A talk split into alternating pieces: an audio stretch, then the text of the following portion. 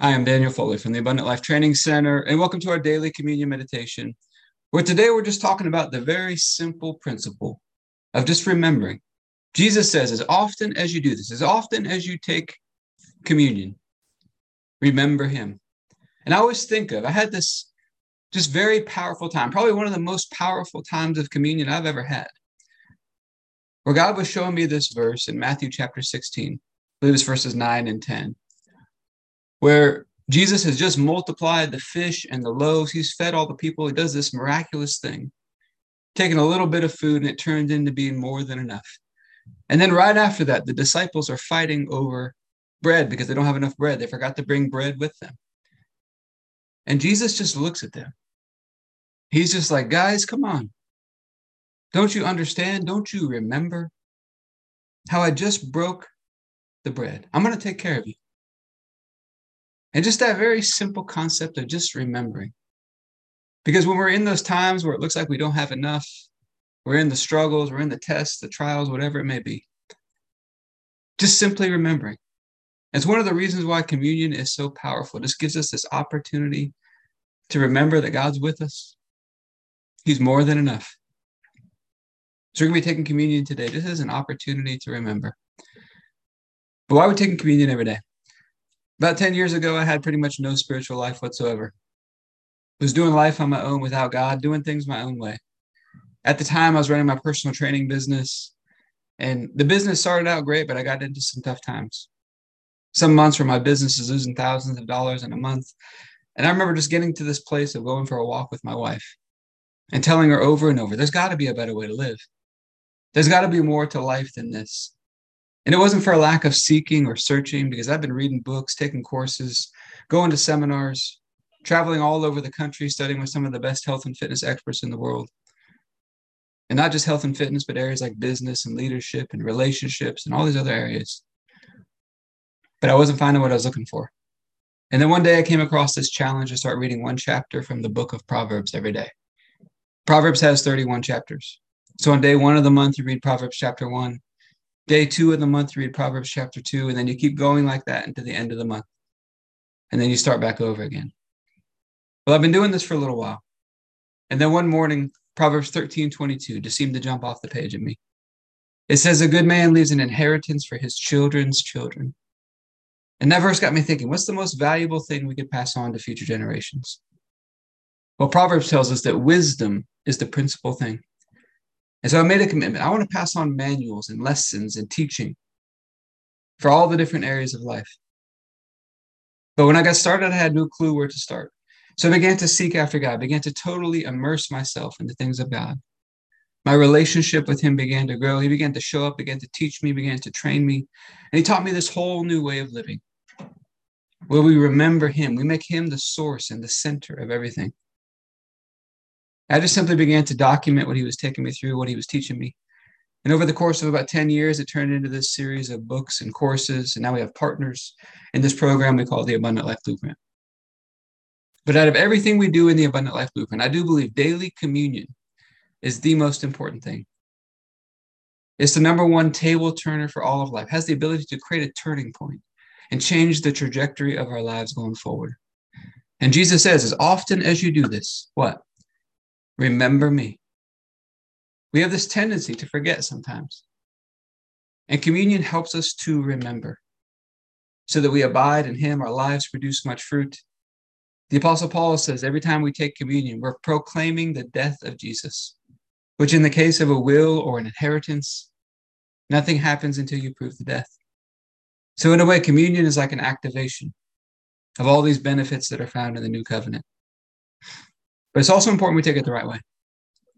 Every time we take communion, to take it with the fear of the Lord, with deep awe and honor and reverence for the sacrifice of Jesus, all that he suffered for us, and all that his sacrifice means for us in this new covenant.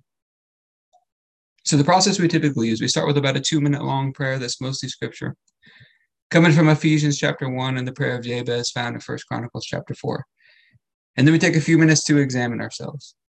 Because the Apostle Paul says some people are weak and sick and they die early because they don't examine themselves before taking communion. And if communion has the power to do that in the negative, I believe it has the power to make us healthy and strong and give us long life if we take it the right way. And then after our time of communion, we've been talking about some practical physical workout tips. Because I truly believe physical exercise is meant to teach us how to exercise our faith. So let's get started with our prayer. Heavenly Father, I pray for all those who are watching or listening, their families, all those connected to them, and our church and governmental leaders. I thank you for releasing us from darkness and transferring us into the light, into the kingdom of your dear Son. Thank you for your purpose and grace given to us in Christ Jesus before time ever began. And thank you that Jesus was smitten for us so that you could fight for us. I keep asking that you, the Father of glory, would give us the spirit of wisdom and revelation so that we would know you better, that the eyes of our hearts would be enlightened to know the hope to which you've called us and the riches of your glorious inheritance that is in us and the immeasurable greatness of your power to us who believe. The same power that you exercised in Christ when you raised him from the dead and seated him at your right hand in heavenly places, far above all rule and authority and power and dominion and every name that is named, not only in this age, but also in the one to come. And you put all things under his feet and made him to be the head of the body, the fullness of him who fills all in all. And Father, I ask you to bless us, to make your face shine upon us and let us find grace and favor in your eyes. Expand our borders and our territory. Expand our capacity to receive your purpose and grace, your love and your goodness, and to let it flow through us so that we do good and are a blessing to people all over the world. Send us opportunities to do good and be a blessing today, and help us be sensitive to those opportunities. Keep your hand on us and help us do today what's right and best in your eyes, and do it with peace and joy and confidence in you. And we ask you to stretch out your hand to heal and do signs and wonders and keep us from evil and pain. Through the mighty name of Jesus. Amen. All right, we're going to go through the other half of prayer. This is our time to examine ourselves. Are we making today a masterpiece? And how we're we going to do that? We're going to get connected to the master. We're going to bring our relationship with God down into today to impact every area of today. And masters of anything are simply masters of the fundamentals. And that's where we talk about executing these four fundamentals and bringing some presence and some energy and some fun into them today. But before we go through our fundamentals, let's remember God's got a process. When he took the people from Egypt to the promised land, there were steps and stages and a process they went through. They didn't just step into it in one day. And in a similar way, for us to step into the promises and the inheritance that God has for us in Christ, I think God takes us through a process. There are steps and stages along our journey. And very simply, I think it starts with believing God's got something better for our life, better than we can ever ask or think or dream or imagine. And that is being willing to move forward with his plan, to do things his way, to make him Lord, rather than wanting to go back to the way things used to be. And then we got to learn to put off our old ways and to embrace this new way of living where we rest and we trust in him. We allow his beautiful plan to unfold in his perfect timing. How are we going to do it? I think it goes back to these four fundamentals. Our first one, let's get positioned in the light today. Every day, we got to keep repositioning ourselves back into the light. And this is like the on off switch. Either we're in the light or we're in the darkness. There's no in between. To take our position in the light, I think it starts with humility. Humbling ourselves in relationship to God, humbling ourselves in relationship to other people. Because it's the humble who are given grace, it's the humble who are exalted and promoted. It's humility that allows us to repent and to change and to grow. And we're going to receive this forgiveness from God. We're going to forgive ourselves in the middle. We're going to walk in forgiveness with other people. We're going to take our position in love today kind and patient and gentle, always assuming the best, keeping no record of wrong, delighting in the truth, always hoping, always trusting, always persevering, because love never fails. And we're going to take our position in gratitude and praise today. One of the greatest expressions of faith, and it's one of the easiest ways to maintain our positioning all day long. And being in position is a big deal because it puts us in position to be able to receive all that God has for us. God has taken everything that He has and He put it all in Christ. And we get this amazing opportunity. We get to be in Him today. We've got access to His Spirit and power and presence, His love and peace and joy, His mind and wisdom, fellowship with God, fellowship with people. There's health and energy, purpose and grace, time, finances, resources.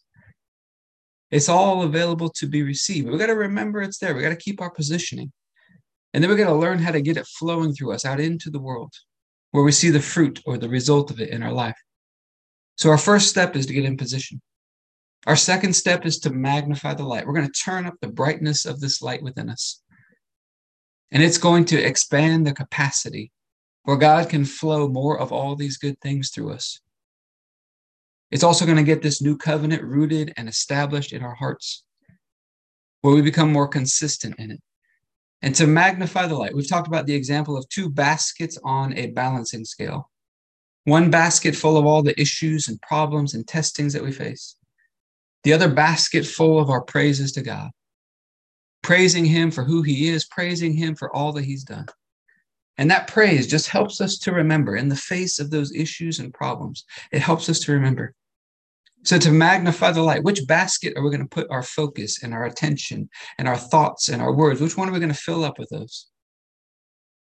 To magnify the light, we can magnify God, His word, His promises, His faithfulness, His unfailing love, all that He's done for us in Christ, and looking back at all that He's already done, because what He started, He's going to finish. He's going to see it through to completion. This is not denying that there's issues or problems. Rather, it's choosing to fill up that basket of praise. We rest and we trust in God because we trust that He can solve those problems a whole lot better than we can. So we fill up that basket of praise. But He does give us a choice. We could choose not to do any of this. We could stay stuck in pride and rebellion, bitterness, unforgiveness, insisting on our own way filling up that basket of the tests and trials by complaining and venting and pouting, toiling away, trying to figure everything out.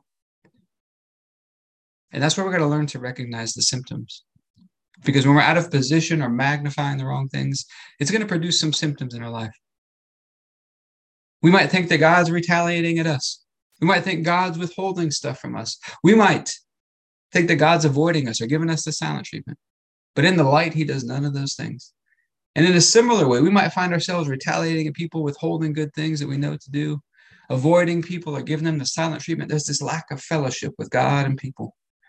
On the inside, you'll feel this heaviness and weight and pressure, like it's all sitting on you.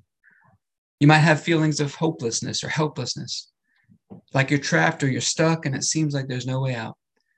And all that weight and pressure just drains the energy right out of you. Emotionally, there's the fear and stress and worry. We're dreading things in the future, envisioning all these worst case scenarios, reliving all these bad things from the past. And unfortunately, this can become a habit. This can become a vicious cycle that seems to keep repeating over and over again. But when we take our position in the light, there is rest in our soul. There's fullness and completeness in Him. We've got fellowship with God, fellowship with people. And when we rest, God goes to work. And now everything is free and easy and effortless because He's doing the work. And all those good things He put in Christ just begin to flow through us. And now we've got hope in any and every situation because we've got God with us. And if all this weren't enough, God gives us this amazing gift of grace that if we ever get off track, we ever get out of position, just takes a moment to get right back in. I think getting more present, getting aware of what's happening, recognizing those symptoms, then we humble ourselves. We repent, we turn around. Father, forgive me, I've missed it. We receive that forgiveness from Him. We forgive ourselves in the middle. If we need to reconcile with somebody else, say we're sorry, forgive, we take those steps. And then we start praising and magnifying Him for His grace and His goodness and His love. And I like to pray this very simple prayer Father, thank you that what you put within me is more than enough to handle whatever's coming at me today in a beautiful, graceful way. Help me to tap into it and see it flowing in my life at a greater level today. You go through that simple process, that weight just lifts off you on the inside, everything begins to flow again. And then our third fundamental, we're going to stay tuned into Him today. Every day, He's trying to teach us and train us and navigate us, but we've got to stay tuned into Him. My favorite way to do this is with a journal before bed. And I like to start my journal with what we call some filters. These filters are just short phrases, maybe one word, that we keep rewriting every day in our journal as a re- way to reinforce God's standards and vision and plan for our life. And these short filters just help us to navigate throughout the day. For example, it might look something like the following God is working continually for my good, and I'm going to do continually good for others. And that short phrase just helps us to navigate throughout the day, helps us to remember and keep it top of mind. And then I like to start my journal with gratitude and praise to get in position, and then to magnify what went well today. What are all the ways I saw God showing up today? And then I like to ask this question God, what were you trying to show me today? And just get still and listen, and whatever comes into my mind, begin to write those things down. And then we got to stay tuned in and connected with Him throughout the day. If you ever feel like you're losing that connection with Him, just take a couple minutes, get more present, slow down, get aware of His presence with you. Think of it like plugging in a phone. You're going to get powered up in Him again. And the final thing I like to do in my journal is to plan out the upcoming day with God. And I've learned to stick with our fourth fundamental. What do I know to do today? What do I know to do today? Because I learned sometimes I was getting out ahead of God, toiling away in my mind, trying to figure things out, trying to force things to happen ahead of schedule. On the other side, sometimes I was procrastinating on things that I knew to do. So I've learned to stick with what do I know to do today? And that becomes the plan for the day. And then we wake up like a kid on Christmas morning, excited for the day, because this is the day that the Lord has made. And we remember, we remember, we remember this very important principle.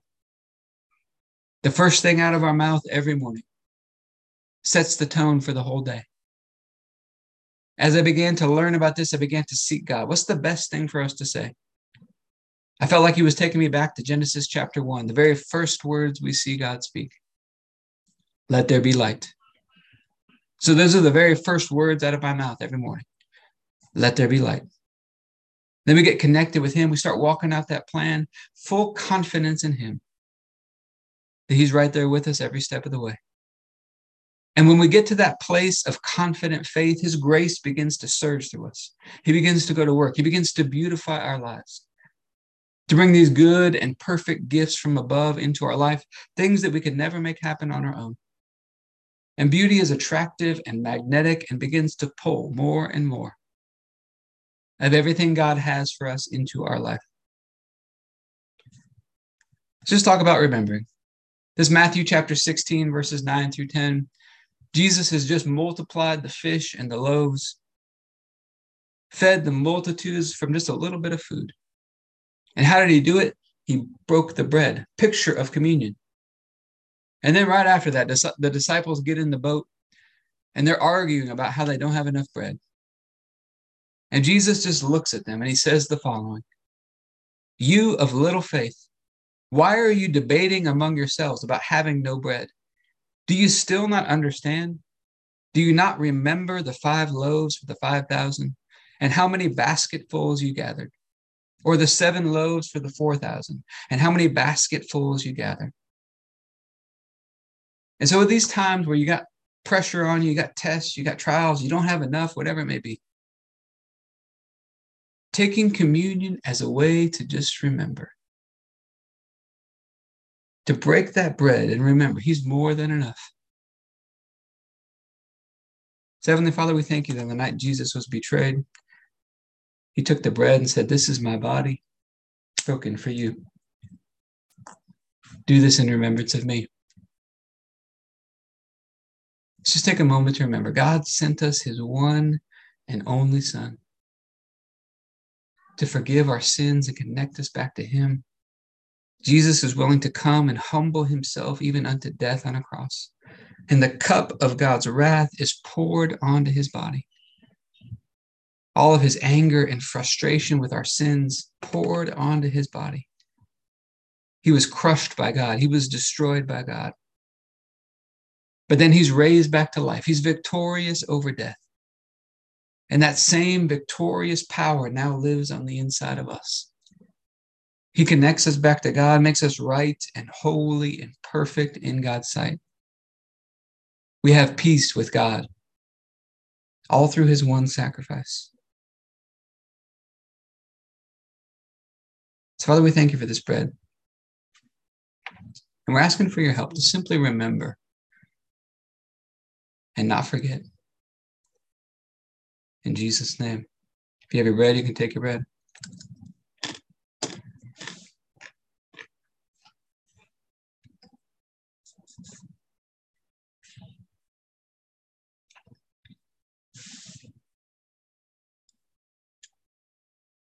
Then after supper, Jesus took the cup.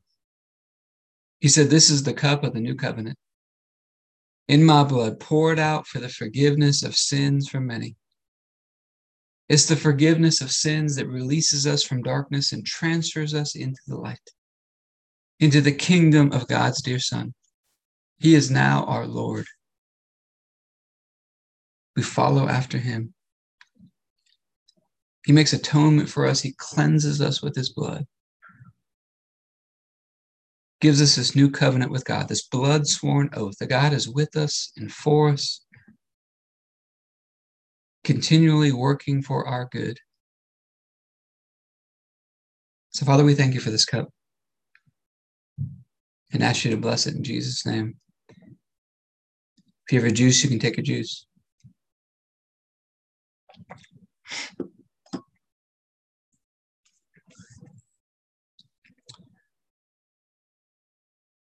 So, communion, I believe, is one of the most powerful ways